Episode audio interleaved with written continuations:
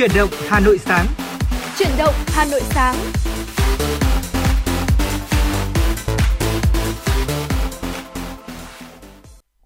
Xin được kính chào quý vị thính giả, rất vui được gặp quý vị thính giả trong chương trình truyền động Hà Nội sáng ngày hôm nay. Chương trình của chúng tôi được phát sóng trên tần số FM 96 MHz của Đài Phát thanh Truyền hình Hà Nội và cũng đang được phát trực tuyến trên trang web hanoitv.vn và đồng hành cùng quý vị thính giả trong khung giờ của truyền động Hà Nội sáng ngày hôm nay là Thu Thảo và Phương Nga. Vâng, xin được chào buổi sáng quý vị thính giả. Chúng ta gặp nhau trong uh, uh, khung giờ sáng của một ngày uh, thứ hai đầu tuần nhưng mà ngày thứ hai này thì lại đặc biệt hơn những ngày thứ hai khác đó chính là chúng ta vẫn đang trong cái kỳ nghỉ uh, ừ. lễ dỗ tổ hùng vương và nhiều người thì có lẽ là vẫn đang ở cùng với lại gia đình của mình nếu như mà ai làm ăn xa thì cũng vẫn đang ở dưới quê chẳng hạn chứ chưa có uh, di chuyển quay trở lại với thủ đô Hà Nội. Uh, tuy nhiên thì uh, quý vị khán giả vẫn có thể lắng nghe được chương trình chuyển động Hà Nội của chúng tôi trên uh, nền tảng uh, đó chính là trên trang web đó là hanoitv.vn hoặc là có thể nghe lại các cái số phát sóng của chương trình chuyển động Hà Nội trên uh, ứng dụng đấy là Apple Podcast ờ, để có thể ờ, lắng nghe lại những cái nội dung chuyển động Hà Nội, những cái số đã phát sóng. Và quý vị cũng có thể tương tác với chương trình thông qua hai kênh tương tác quen thuộc đó chính là số đường dây nóng 024 3773 6688 cùng với lại trang fanpage chuyển động Hà Nội. Ờ, uh, FM96 thưa quý vị. Và thời tiết ngày hôm nay uh, một cái ngày uh, vẫn ở trong kỳ nghỉ lễ thì thực sự là nó cũng khá là ủng hộ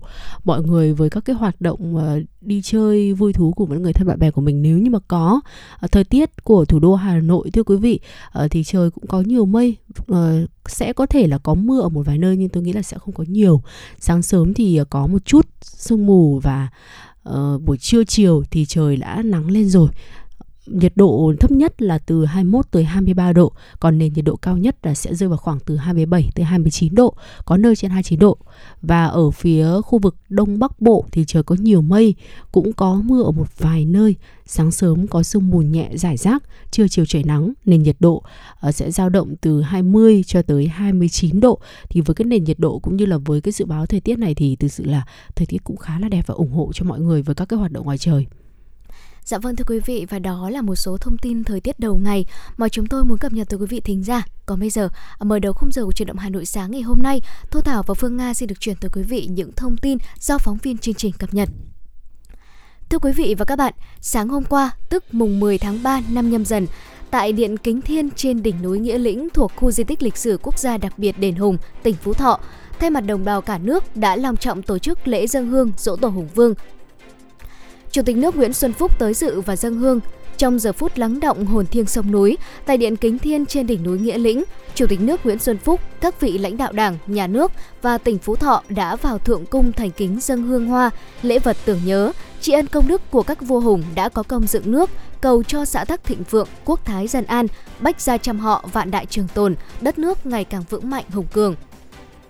với chủ đề Linh thiêng nguồn cội đất tổ Hùng Vương, lễ dỗ tổ Hùng Vương năm 2022 do Ủy ban nhân dân tỉnh Phú Thọ tổ chức được gắn với kỷ niệm 10 năm UNESCO công nhận tín ngưỡng thờ cúng Hùng Vương ở Phú Thọ là di sản văn hóa phi vật thể đại diện của nhân loại.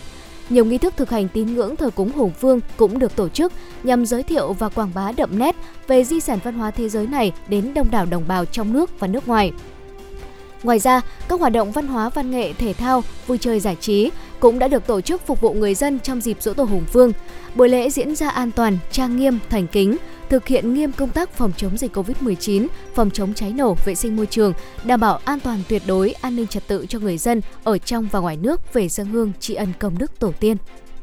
Thưa quý vị, Bộ Xây dựng vừa ban hành chỉ thị đẩy nhanh tiến trình chuyển đổi số của ngành. Theo đó, Trung tâm Thông tin khẩn trương hoàn thiện khung quản lý quản trị dữ liệu số ngành xây dựng nhằm quy định việc quản lý kết nối và chia sẻ dữ liệu số, sử dụng khai thác dữ liệu số của cơ quan nhà nước, cung cấp dữ liệu mở ngành xây dựng cho tổ chức cá nhân, phát triển nền tảng thích hợp, chia sẻ dữ liệu dùng chung, Bộ Xây dựng kết nối với các cơ sở dữ liệu quốc gia, cơ sở dữ liệu chuyên ngành của các bộ ngành, địa phương nhằm chia sẻ dữ liệu, cung cấp dịch vụ công trực tuyến phục vụ người dân, doanh nghiệp. Bộ cũng yêu cầu tích hợp hệ thống thông tin giải quyết thủ tục hành chính của Bộ với hệ thống định danh và xác thực điện tử, cơ sở dữ liệu quốc gia về dân cư và các cơ sở dữ liệu quốc gia khác nhằm tạo thuận lợi cho người dân và doanh nghiệp trong thực hiện các thủ tục hành chính.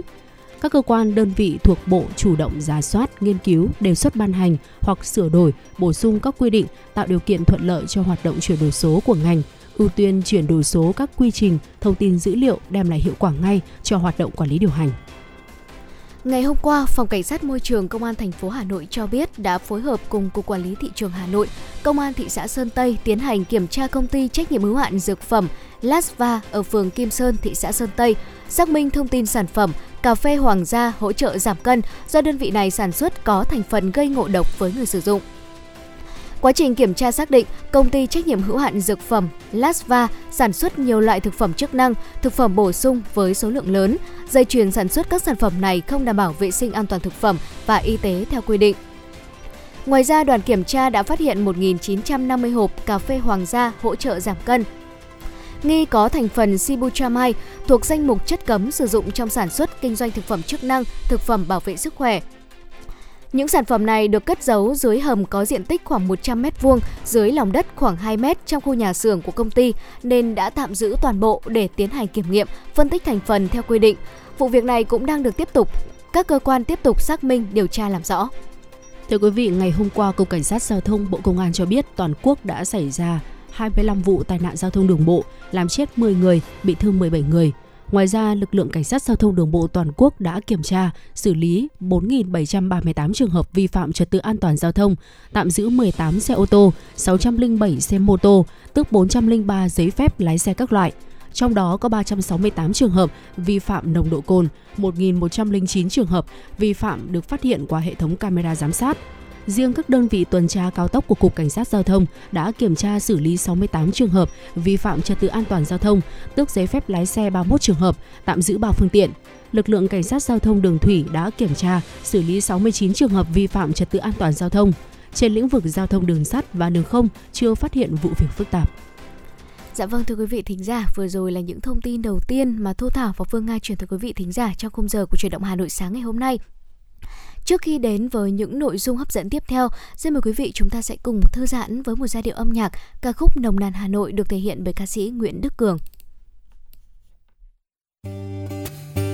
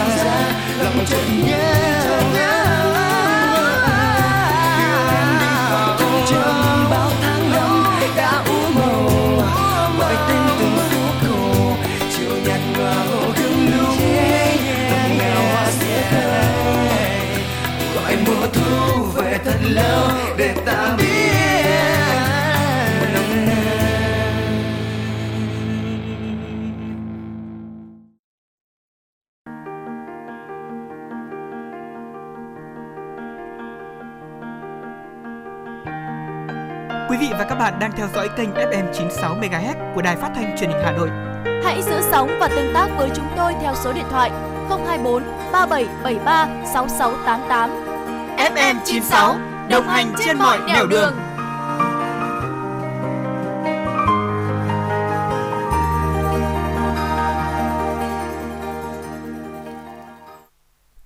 Dạ vâng thưa quý vị thính giả, à, chúng ta vừa được lắng nghe những giai điệu của ca khúc Nồng nàn Hà Nội được thể hiện bởi ca sĩ Nguyễn Đức Cường. Nếu như quý vị thính giả chúng ta có những yêu cầu âm nhạc muốn gửi tặng tới những người thân yêu của mình, thì quý vị cũng có thể tương tác với Thu Thảo và Phương Nga thông qua số hotline của chương trình, đó là 024 3773 6688 quý vị nhé. Còn ngay bây giờ chúng ta sẽ cùng chuyển sang một nội dung khác.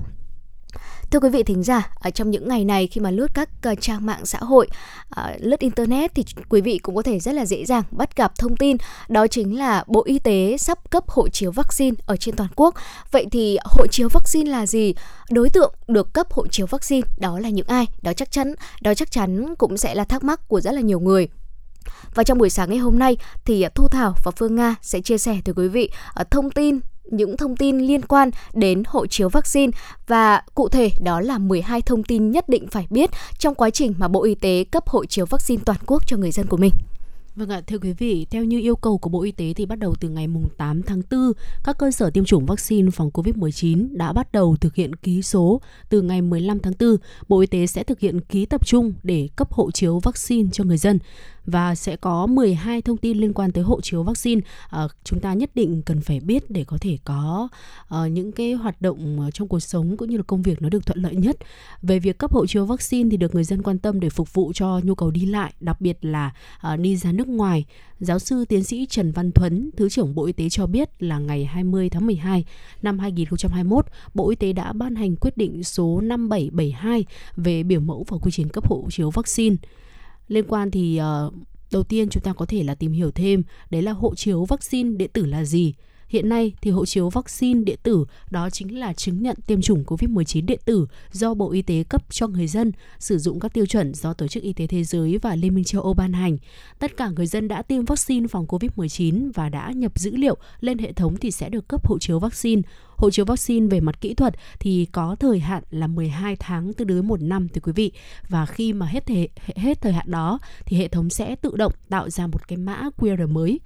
Dạ vâng thưa quý vị, à, thời hạn của hộ chiếu vaccine như à, Phương Nga vừa chia sẻ, đó chính là có thời hạn là 12 tháng và đây là một giải pháp kỹ thuật để đảm bảo an toàn cũng như là bảo mật thông tin cho những người có hộ chiếu vaccine và sau khi mà hết thời hạn thì hệ thống này sẽ tự động tạo mã QR mới. À, tiếp theo nữa, một thông tin có liên quan đến hộ chiếu vaccine đó là khi mà tiêm một mũi vaccine phòng COVID-19 rồi thì có được cấp hộ chiếu vaccine điện tử hay không?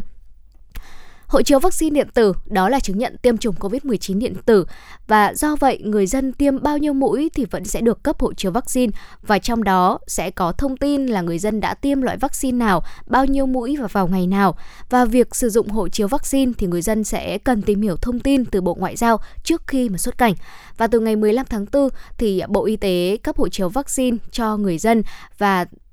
12 tháng kể từ ngày cấp đó chính là thời hạn của hộ chiếu vaccine này. Và thêm một yếu tố nữa mà có lẽ là nhiều người hay di chuyển ra nước ngoài quan tâm đó chính là hộ chiếu vaccine điện tử của Việt Nam sử dụng những cái tiêu chuẩn kỹ thuật nào và ừ, có bao nhiêu quốc gia khác cũng sử dụng tiêu chuẩn này. Thì uh, thưa quý vị, hộ chiếu vaccine điện tử của Việt Nam sử dụng các tiêu chuẩn do WHO và EU ban hành. Hiện thì đang được sử dụng tại 62 quốc gia và trong thời gian tới thì sẽ có thêm các quốc gia khác sử dụng tiêu chuẩn này. Hộ chiếu vaccine điện tử của Việt Nam thì được sử dụng ở những quốc gia nào? Bộ Y tế có trách nhiệm ban hành biểu mẫu, quy trình và thực hiện cấp hộ chiếu vaccine để biết hộ chiếu vaccine được công nhận và sử dụng ở những quốc gia nào thì ờ, chúng ta có thể theo dõi thêm thông tin đến từ Bộ Ngoại giao trong thời gian tới.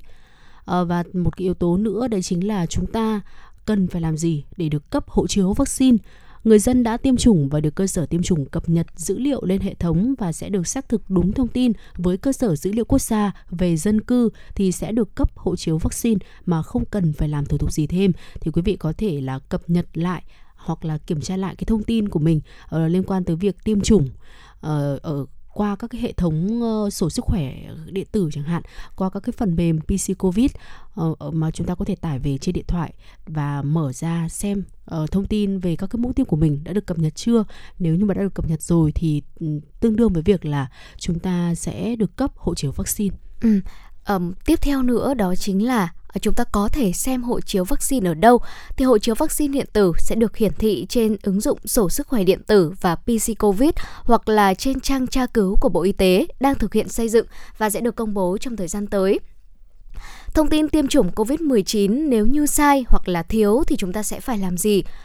Người dân sẽ cần kiểm tra thông tin tiêm chủng vaccine phòng COVID-19 trên cổng thông tin tiêm chủng hoặc là trên ứng dụng sổ sức khỏe điện tử. Nếu như có sai sót hoặc là thiếu thông tin thì đề nghị người dân liên hệ trực tiếp phản ánh trên cổng thông tin tiêm chủng COVID-19 ở trên địa chỉ https 2 gạch chéo gạch chéo tiêm chủng covid-19 gov vn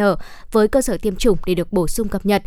và người dân tiêm bao nhiêu mũi thì vẫn sẽ được uh, cung cấp thông tin ở trên sổ sức khỏe điện tử và được cấp hộ chiếu vaccine. Tiếp theo nữa đó chính là uh, quy trình cấp hộ chiếu vaccine sẽ được diễn ra như thế nào? Theo quyết định số 5772 ngày 20 tháng 12 năm 2021 của Bộ Y tế thì quy trình cấp hộ chiếu vaccine sẽ bao gồm 3 bước như sau.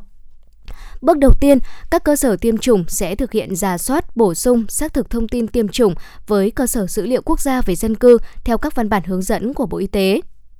Bước 2, đó là các cơ sở tiêm chủng thực hiện ký số dữ liệu tiêm chủng vaccine COVID-19 trên nền tảng quản lý tiêm chủng COVID-19 và dữ liệu này sẽ được đẩy về hệ thống quản lý cấp chứng nhận tiêm chủng vaccine phòng COVID-19. Và bước thứ ba, đó là Cục Y tế Dự phòng Bộ Y tế sẽ thực hiện ký số tập trung chứng nhận tiêm chủng vaccine phòng COVID-19 và người dân có thể xem hộ chiếu vaccine trên ứng dụng mà chúng tôi vừa chia sẻ đó là sổ sức khỏe điện tử này, PC Covid hoặc là tra cứu ở trên cổng thông tin do Bộ Y tế công bố trong thời gian tới. Và thêm một thông tin nữa mà chúng ta có thể uh, thắc mắc đấy là thời gian dự kiến triển khai cấp hộ chiếu vaccine trên cả nước là khi nào? Thì như đã đề cập ừ, trước đó, bắt đầu từ ngày 8 tháng 4 các cơ sở tiêm chủng bắt đầu thực hiện ký số từ ngày 15 tháng 4 năm 2022 tức là khoảng vào tuần sau thì quý vị, thì Bộ Y tế sẽ thực hiện ký tập trung để cấp hộ chiếu vaccine cho người dân và những ai mà không có hoặc là bị mất chứng nhận tiêm chủng bản giấy thì liệu có được cấp hộ chiếu vaccine điện tử hay không? Thì câu trả lời đó là nếu như mà trên hệ thống đã có thông tin tiêm chủng COVID-19 thì người dân sẽ được cấp hộ chiếu vaccine điện tử mà không cần bản giấy. Người dân ờ, chúng ta cần kiểm tra lại thông tin tiêm chủng trên cổng thông tin điện tử tiêm chủng COVID-19 hoặc là ứng dụng sổ sức khỏe điện tử, thưa quý vị. Dạ vâng thưa quý vị thính giả và vừa rồi đó là 12 thông tin à, mà chúng ta cần phải biết về hộ chiếu vaccine toàn quốc và chúng tôi hy vọng rằng là những thông tin mà chúng tôi vừa chia sẻ có thể giúp quý vị chúng ta có thể giải đáp được những thắc mắc, những câu hỏi liên quan đến việc Bộ Y tế cấp hộ chiếu vaccine. Còn ngay bây giờ, à, chúng tôi xin được gửi tặng tới quý vị thính giả một giai điệu âm nhạc và sau ca khúc này chúng tôi sẽ còn quay trở lại và truyền tới quý vị những nội dung hấp dẫn tiếp theo.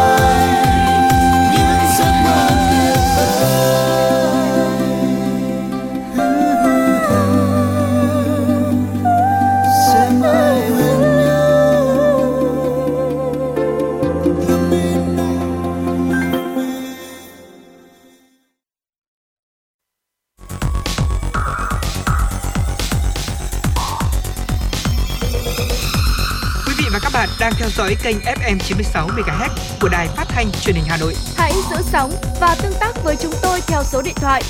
024 3773 6688. FM 96 đồng hành trên, trên mọi nẻo đường. đường.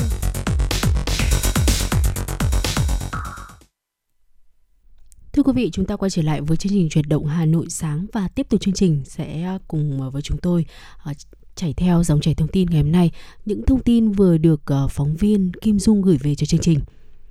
Ngày hôm qua, Cảng vụ Đường thủy Nội địa Sở Giao thông Vận tải Thành phố Hồ Chí Minh đã có báo cáo cập nhật tình hình triển khai thu phí hạ tầng cảng biển từ ngày 1 đến hết ngày 9 tháng 4 năm 2022. Cụ thể, có 35.250 doanh nghiệp đã đăng ký trên hệ thống tự động để thực hiện dịch vụ nộp phí sử dụng hạ tầng cảng biển trên địa bàn thành phố với 58.936 tờ khai tổng số tiền là hơn 88,819 tỷ đồng. Tổng số tiền thực thu từ ngày 1 tới ngày 9 tháng 4 vào ngân sách thành phố là hơn 55,160 tỷ đồng. Trong số này có hơn 11,889 tỷ đồng là thu từ hàng hóa tạm nhập, tái xuất, hàng gửi kho ngoại quan, có hơn 27,010 tỷ đồng tiền thu phí cảng biển từ hàng hóa mở tờ khai hải quan ngoài thành phố Hồ Chí Minh. Số tiền thu phí cảng biển từ hàng hóa mở tờ khai hải quan tại thành phố Hồ Chí Minh là hơn 16,260 tỷ đồng. Mức thu từ 2,2 đến 4,4 triệu đồng trên một container tùy dung tích. Ông Nguyễn Ngọc Tuấn, giám đốc cảng vụ đường thủy nội địa thành phố Hồ Chí Minh cho biết có 3.704 tờ khai của doanh nghiệp được hủy theo yêu cầu của doanh nghiệp khai báo với số tiền tương ứng hơn 14,873 tỷ đồng. Tổng đài tiếp nhận các thắc mắc yêu cầu hướng dẫn đã nhận 13.552 cuộc gọi từ các cá nhân doanh nghiệp hỏi về các thủ tục, cách thức mở tờ khai và nộp phí cảng biển trên hệ thống tự động. Hệ thống này hoạt động ổn định, thông suốt trong 10 ngày qua.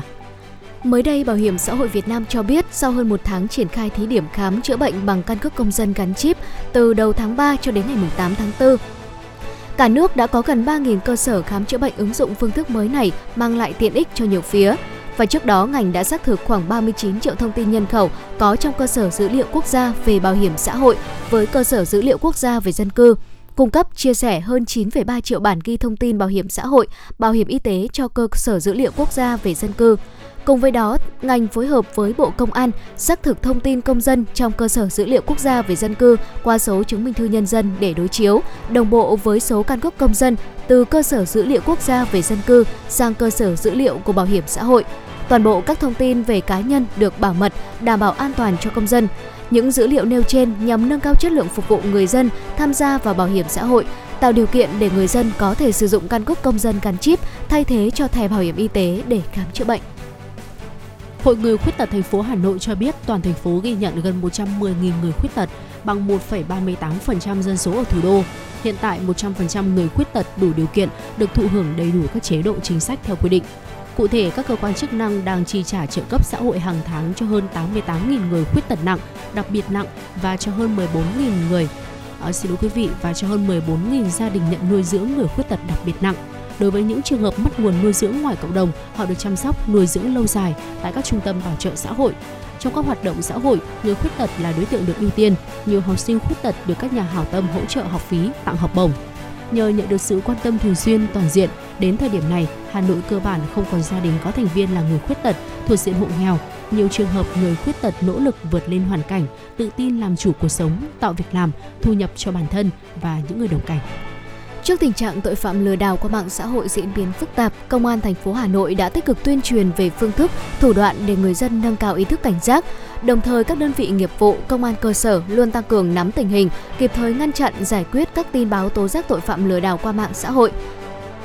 Để phòng ngừa, ngăn chặn tội phạm lừa đảo qua mạng xã hội, Thiếu tướng Nguyễn Thanh Tùng, Phó Giám đốc Công an thành phố Hà Nội lưu ý, người dân hạn chế chia sẻ thông tin cá nhân khi tham gia mạng xã hội, cần xác minh thông tin cụ thể trước khi thực hiện các giao dịch qua internet và mạng xã hội thông báo ngay cho cơ quan công an nơi gần nhất để phối hợp ngăn chặn, xử lý khi có vụ việc xảy ra. Công an thành phố liên tục cập nhật, lật tẩy những thủ đoạn của tội phạm và hướng dẫn chi tiết cách ngăn chặn, phòng ngừa rủi ro trên các phương tiện thông tin đại chúng và các trang web chính thống của đơn vị để nhân dân nắm được.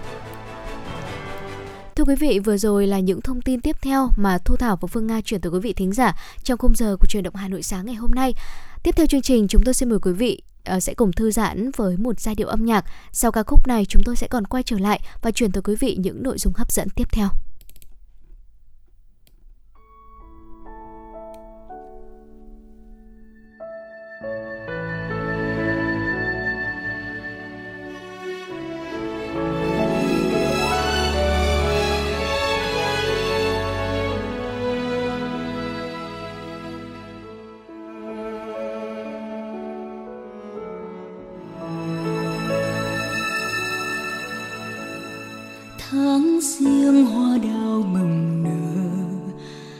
Xuân khoe sắc hồng tươi.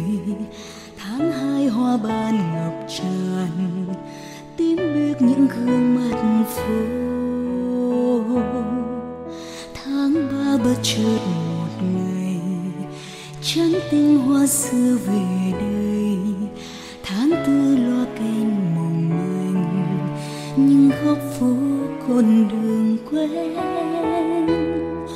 mùa hoa tháng năm cháy giữa phương đỏ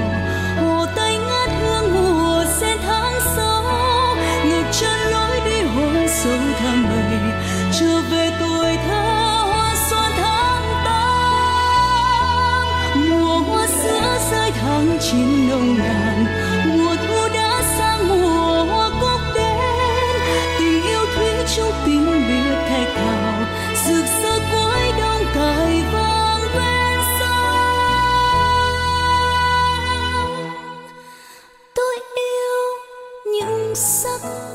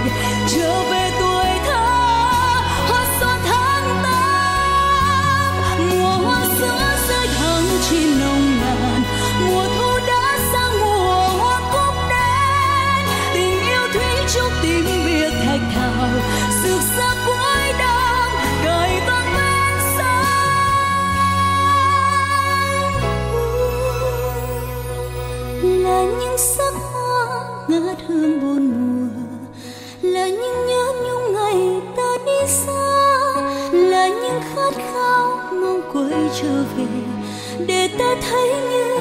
ngày con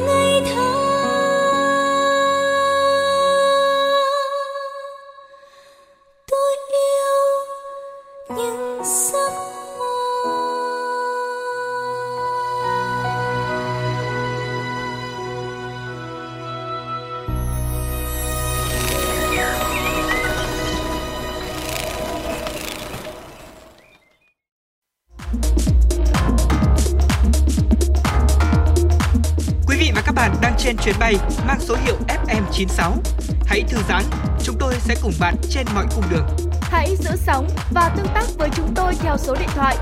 024 3773 6688.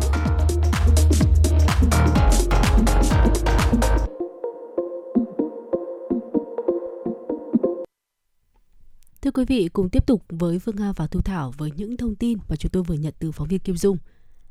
Phó Thủ tướng Chính phủ Lê Minh Khái vừa ký ban hành công điện 310 CDTTG ngày 10 tháng 4 năm 2022 của Thủ tướng Chính phủ gửi Bộ Tài chính, Bộ Kế hoạch và Đầu tư, Chủ tịch Ủy ban nhân dân tỉnh thành phố trực thuộc Trung ương về việc phân bổ sử dụng nguồn tăng thu tiết kiệm chi ngân sách nhà nước năm 2021. Công điện nêu rõ, năm 2021 trong bối cảnh nền kinh tế đối mặt với nhiều khó khăn, thách thức, nhưng dưới sự lãnh đạo của Đảng, giám sát, đồng hành của Quốc hội, sự chỉ đạo điều hành quyết liệt, hiệu quả của Chính phủ, Thủ tướng Chính phủ, sự vào cuộc của cả hệ thống chính trị và sự ủng hộ của doanh nghiệp, người dân, cộng đồng quốc tế, đất nước ta đã đạt được nhiều kết quả tích cực trong phát triển kinh tế xã hội. Trong đó, thu ngân sách trung ương và thu ngân sách địa phương đều vượt dự toán, nhiều địa phương tăng thu lớn, để phân bổ sử dụng hiệu quả nguồn tăng thu, tiết kiệm chi ngân sách nhà nước, thực hiện ý kiến chỉ đạo của Thủ tướng Chính phủ, Phó Thủ tướng Chính phủ Lê Minh Khái yêu cầu Ủy ban nhân dân tỉnh, thành phố trực thuộc trung ương nêu cao tinh thần tự lực tự cường, đẩy mạnh thực hiện các giải pháp tăng thu, tiết kiệm chi, nhất là chi sự nghiệp có tính chất đầu tư, chủ động sử dụng nguồn lực của địa phương để thực hiện các nhiệm vụ phát triển kinh tế xã hội trên địa bàn. Trong đó sử dụng nguồn tăng thu, tiết kiệm chi ngân sách địa phương theo đúng quy định của luật ngân sách nhà nước và các quy định pháp luật liên quan, bố trí cho đầu tư các công trình, dự án của địa phương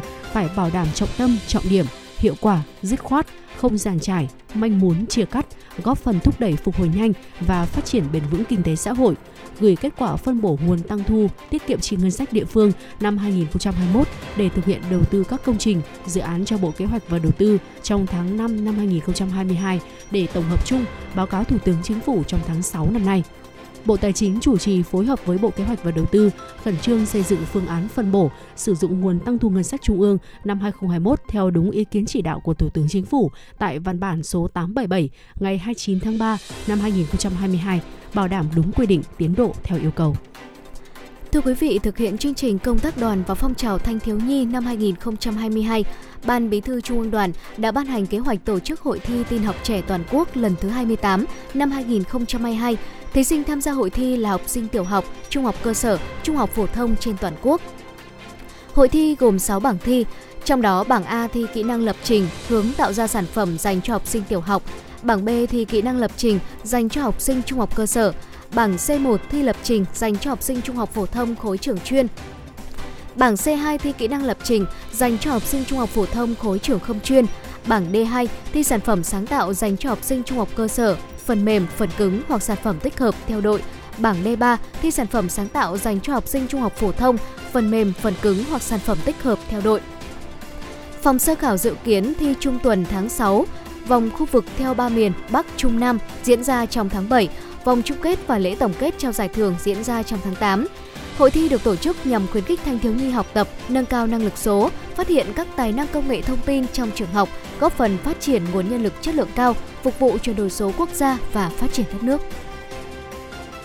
Tại bản công bố tiêu điểm thị trường bất động sản Hà Nội quý 1 năm nay, CBRE Việt Nam thuộc Tập đoàn Kinh doanh Dịch vụ Bất động sản Quốc tế CBRE cho biết, thị trường bán lẻ tiếp tục đà tăng trưởng và dần vượt qua ảnh hưởng nặng nề của làn sóng dịch Covid-19 thứ tư. Tổng mức bán lẻ hàng hóa và doanh thu dịch vụ tiêu dùng trong quý 1 năm nay của Hà Nội tăng hơn 9,1% so với cùng kỳ năm 2021 giá chào thuê mặt bằng ở tầng 1 và tầng 2 không bao gồm thuế VAT và phí dịch vụ tại các trung tâm thương mại ngoài khu vực trung tâm thành phố giảm do một số dự án có chính sách giảm giá để thu hút khách thuê mới và giữ chân khách thuê và giữ chân khách thuê hiện tại giá chào thuê trung bình đạt 23,6 đô la Mỹ trên một mét vuông một tháng, giảm 1,14% so với quý 4 năm ngoái và 3,17% so với quý 1 năm 2021. Tỷ lệ truyền thống À, thưa quý vị, tỷ lệ chống của các địa điểm ngoài trung tâm nhìn chung giữ ổn định so với quý 4 năm ngoái, song tăng 2,6% so với quý 1 năm ngoái. Dấu hiệu hồi phục thể hiện rõ ràng hơn tại khu vực trung tâm với giá chào thuê trung bình tăng khoảng 1,48% so với quý 4 năm 2021, đạt 107 đô la Mỹ trên 1 mét vuông một tháng. Thị trường cũng chứng kiến một làn sóng mở rộng kinh doanh mới từ các tập đoàn lớn. Nhiều nhãn hàng đã lên kế hoạch khai trương các cửa hàng mới như là Pandora, Muji, Adidas, Anta Sports ở Yêu Long Biên, Giovanni ở Vincom, Megamail Royal City.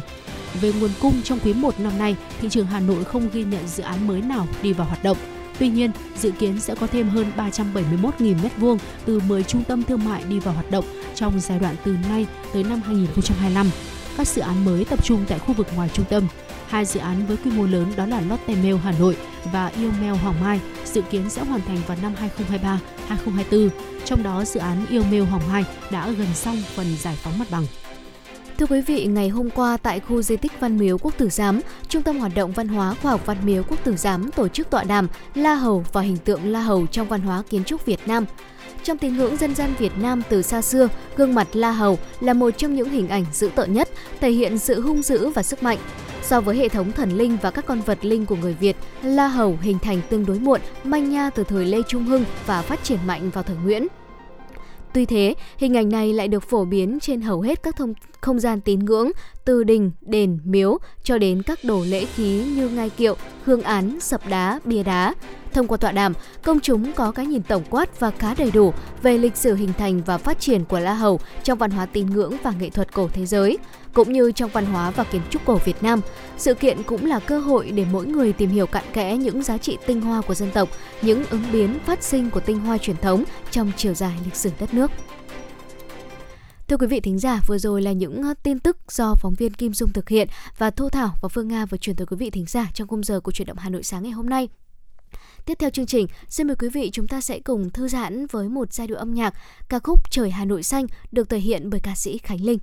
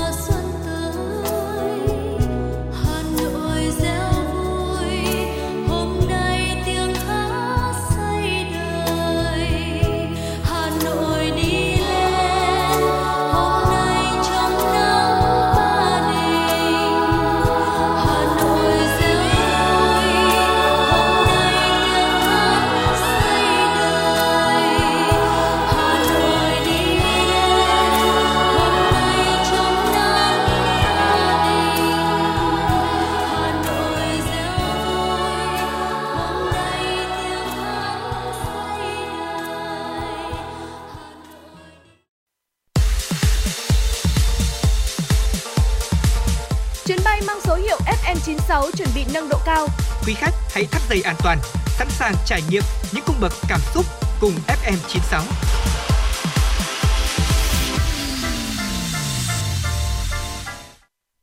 Thưa quý vị, cùng quay trở lại với chương trình chuyển động Hà Nội sáng và tiếp theo thì chúng ta cùng tuyển chuyển tới một uh, tiểu mục uh, sống khỏe cùng FM96 thưa quý vị. Uh, nói tới bột sắn dây thì chắc hẳn là quý vị uh, thính giả chúng ta ai cũng đã biết tới cái thực phẩm này rồi và ừ. ít nhiều cũng đã sử dụng khá là nhiều trong cuộc sống hàng ngày của mình. Uh, tuy nhiên thì không phải ai cũng biết là có những cái tác dụng khá là có lợi cho sức khỏe của chúng ta liên quan tới bột sắn dây. Uh, bột sắn dây thì có tính bình mát uh, không chỉ để dùng cho chăm sóc sức khỏe mà còn được ứng dụng trong làm đẹp cũng như là chữa bệnh nữa thưa quý vị. Và bột sắn dây thì được nhiều người sử dụng vì nó có tác dụng tốt cho sức khỏe và cả trong làm đẹp. Và chúng ta sẽ cùng tìm hiểu thêm xem là còn những cái tác dụng kỳ diệu nào khác nữa của loại bột này và cách sử dụng làm sao để có thể phân biệt được bột sắn dây nguyên chất thật và giả thưa quý vị.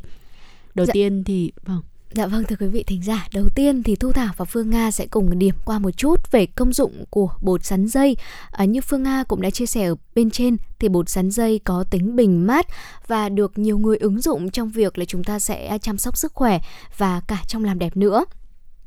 Và Ngoài tác dụng là giải nhiệt là như nhiều người vẫn thường biết thì có thể kể đến một số công dụng khác của bột sắn dây. Ví dụ như là bột sắn dây sẽ rất là dễ dàng tiêu hóa trong dạ dày và được khuyến nghị, được dùng khuyến nghị như là một thực phẩm hỗ trợ tiêu hóa và đặc biệt là đối với những người mà mắc hội chứng ruột kích thích hay là loét dạ dày. Và nếu như mà đối với những người mà cần tăng cân nhanh thì bột sắn dây cũng có thể là một sản phẩm để quý vị có thể sử dụng. Một cốc bột sắn dây thì sẽ có tới là 544 calo và 135 calo. Nếu bạn ăn một vài lát bánh mì sắn mỗi ngày và có thêm bột sắn vào các loại thực phẩm khác mà chúng ta sử dụng trong ngày, thì chúng ta sẽ có cơ hội tăng cân nhanh hơn mà không ảnh hưởng tiêu cực quá nhiều bởi vì là chất béo và cholesterol ở trong bột sắn dây sẽ không quá là cao.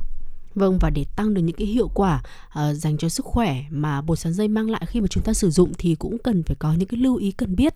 Có một uh, cốc bột sắn dây thì trong đó có tới là 30 mg canxi, ừ. khoảng ừ. 3% giá trị khuyến cáo hàng ngày. Vì thế nên là chúng ta có thể bổ sung bột sắn dây vào các cái món ăn để tăng thầm thêm phần hấp thụ canxi vào cho cơ thể. Theo như chia sẻ của các dược sĩ tư vấn ờ, folate thì ờ, rất cần để tạo ra DNA và phân chia tế bào. Bột sắn có nguồn folate dồi dào và folate thì cũng rất là quan trọng đối với phụ nữ trong giai đoạn sinh đẻ để có thể ngăn ngừa các khuyết tật, ống thần kinh. Thiếu folate thì cũng có thể gây ra tình trạng thiếu máu. Một cốc bột sắn thì có 6 microgram folate thưa quý vị và một cốc bột sắn thì cũng cung cấp 8% nhu cầu mangan của cơ thể chúng ta mỗi ngày. Mangan thì là một khoáng chất vi lượng cần thiết giúp cho cơ thể chúng ta chuyển hóa được cáp, cholesterol và axit amin, đồng thời hỗ trợ phát triển mô xương, mô liên kết và có đặc tính chống oxy hóa rất là tốt. Đặc biệt trong bột sắn thì chứa nhóm hoạt chất isoflavone có hoạt tính estrogen tương tự như là hormone estrogen ở người phụ nữ nên là có khả năng trị được tàn nhang. Bột sắn sắn thì là một nguồn cung cấp chất sắt tốt nữa và một cốc một cốc bột sắn thì có thể cung cấp hơn 13% giá trị được đề nghị hàng ngày. Dạ vâng thưa quý vị, vậy thì chúng ta sẽ cần phải uh, lưu ý những điều gì khi mà sử dụng bột sắn dây để vừa tốt cho sức khỏe của mình. Theo nghiên cứu thì bột sắn dây có tác dụng là hạ nhiệt này, cải thiện lưu lượng tuần hoàn não và động mạch vành tim, À, tiếp theo nữa đó là bột sắn dây cũng có tác dụng trong việc là làm giảm đường huyết, điều hòa rối loạn lipid máu, hạ huyết áp, chống loạn nhịp tim, giải độc, ờ, chống lão hóa hay thậm chí là cả ung thư nữa. À, tuy nhiên dù có rất là nhiều tác dụng như vậy rất là bổ dưỡng thế nhưng mà khi mà tiêu thụ bột sắn dây thì chúng ta cũng cần phải lưu ý ở những điều sau nếu như mà chúng ta không muốn gặp nguy hiểm khi mà sử dụng sản phẩm này đầu tiên đó chính là dùng bột sắn dây với mật ong thưa quý vị.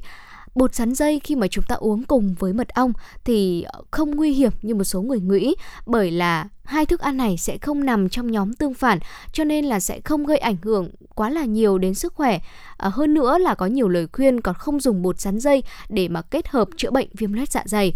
Tiếp theo, một lưu ý nữa đó chính là uống nước sắn dây dễ động thai. Đây cũng là à, một lưu ý đối với những phụ nữ đang mang thai. Nếu như mà cơ thể đang nóng thì việc mà chúng ta uống nước sắn dây là rất tốt. Thế nhưng mà nếu như mà um, quý vị đang thấy là trong người của chúng ta à, có xu hướng là hàn hay là đang lạnh à, cơ thể mệt mỏi thì có biểu hiện của tụt huyết áp thì chúng ta cũng không nên uống bởi vì là bột sắn dây sẽ làm tăng tính lạnh trong cơ thể của mình. Và trường hợp à, thai phụ có dấu hiệu bị động động thai mà do dạ con co bóp quá nhiều thì cũng không được dùng bột sắn dây. À, quý vị lưu ý nhé. Vâng và chúng ta cũng không nên uống sắn dây sống thưa quý vị. Có lẽ là một cái thói quen mà khá là nhiều người chúng ta đã từng có. Bất kể thứ gì nếu như mà ăn quá nhiều thì cũng đều không tốt cho sức khỏe. Ừ. kể cả những người khỏe mạnh bình thường thì cũng không nên uống quá một ly nước sắn dây một ngày. Và cách uống sắn dây tốt nhất là nên uống chín và chỉ nên cho thêm một chút đường thôi. Và cũng không nên ờ, ướp bột sắn với lại hoa bưởi. À, thói quen ướp hoa bưởi và sắn dây để nước uống được thơm hơn. À, tuy nhiên thì thói quen này bỏ bưởi chúng ta nên bỏ bởi vì là bưởi hoa bưởi sẽ làm giảm dược tính của bột sắn dây đi một cách đáng kể. Hay là khi uống bột sắn dây chúng ta pha quá nhiều đường thì cũng không nên. Nếu như mà dùng sắn dây giải rượu thì nên pha thêm một chút muối cho dễ uống thay vì là đường. Trường hợp uống đường thì chỉ nên pha vừa đủ ngọt, man mát thôi. Vì là bột sắn dây nếu như mà pha thêm nhiều đường thì lại thành ra là không tốt cho sức khỏe, thưa quý vị